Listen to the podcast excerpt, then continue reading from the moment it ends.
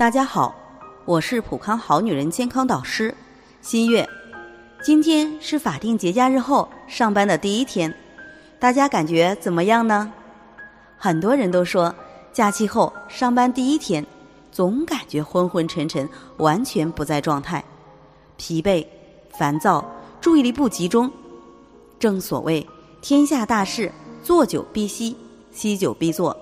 假期中，人们打破了上班时的作息规律，经过七天晚睡晚起，新的作息规律形成。一旦重新进入工作后，容易出现疲惫、精神萎靡的情况。针对这一状况，首先要恢复到工作时的作息规律，不需要立刻由晚睡晚起直接过渡到早睡早起。可以通过一周的时间，每天早睡半个小时，早起半个小时。逐渐过渡。另外，可以适当喝点桂圆枸杞太茶来提神。中午午休二十来分钟，缓解疲惫的状况。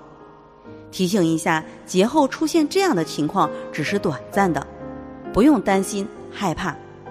工作中不要长时间坐着，可以适当做一些运动，没必要太苛刻自己，让自己立刻投入到工作当中。